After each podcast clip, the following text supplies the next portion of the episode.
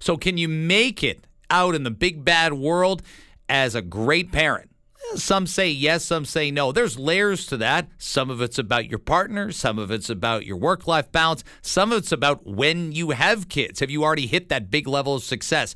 The pop singer Michael Bublé weighed in, and Sheba and I had a conversation about it on the show. Here it is. Um, all right, you saw this story about Michael Bublé. I'm eager to get into this. You've got a theory, Michael. Bu- oh well, Michael Bublé has a theory. Yes, Michael Bublé does. So He he's has 46 years old, huge star, huge star worldwide. We were talking yesterday about uh, how big you can really get outside the country if you're a musician. And I think Michael Bublé's at, he didn't have to wait for that fizzy water to come along and, and make a lot of endorsement dollars to be a big star. We've known who he is for in Canada for like 25 years. We have, and he's amazing, amazing singer, performer, a sold out concert venues, and he's happily married. He has four lovely children.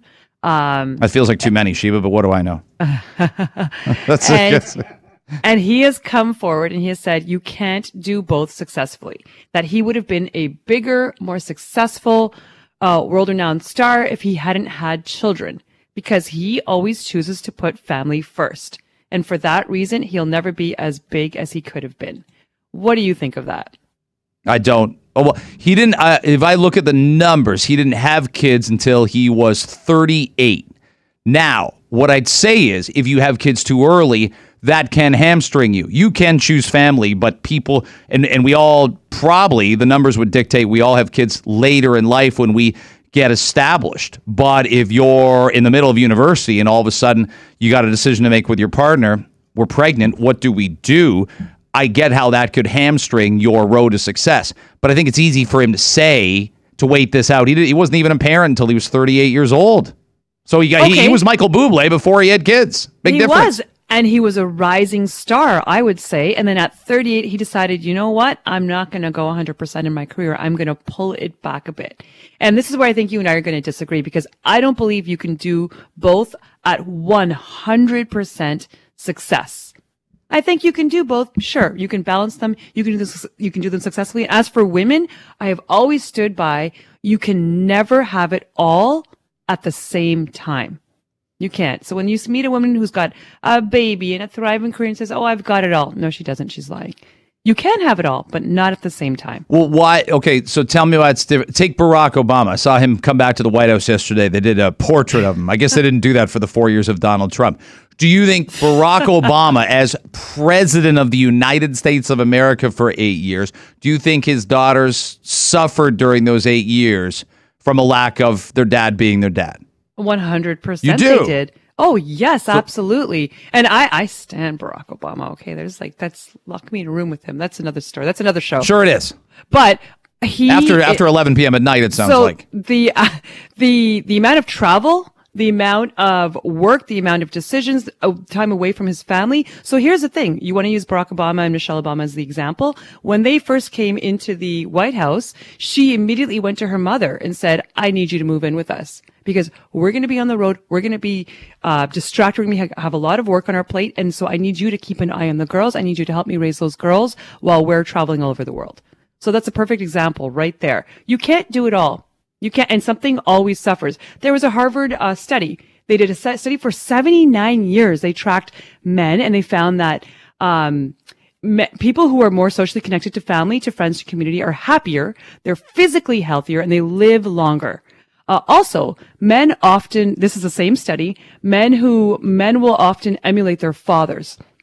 Yeah, so I'd if your buy that. father had Yeah. uh, uh, you know, an, uh, a work-life balance or, you know, leaned more towards one or the other, a son is likely to do that. And for women, if your mother was very career-oriented, you're more likely to be career-oriented and not feel guilty when you have kids. Yeah. Whereas if you, if you had a mother who didn't work, you're going to feel guilty as a mother. So it, when we talk even about, let's say how, how House of Commons or Queen's Park is divided among men and women. Let's even say CEOs, and we're like, why isn't it a 50 50 split?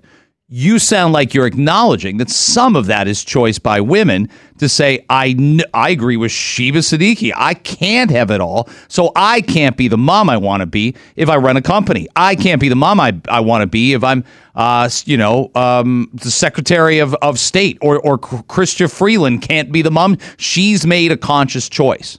Wouldn't that make sense? Yes, of, of course, you have to make that choice. You have, and for me, I stand with whatever choice you make. No one should judge you on that, whatever it is.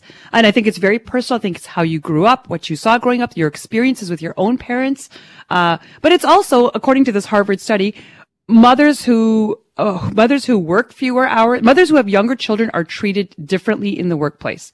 They often work fewer hours. They have more job pressure. They have fewer career growth opportunities and they have less supervisor support. So it's there.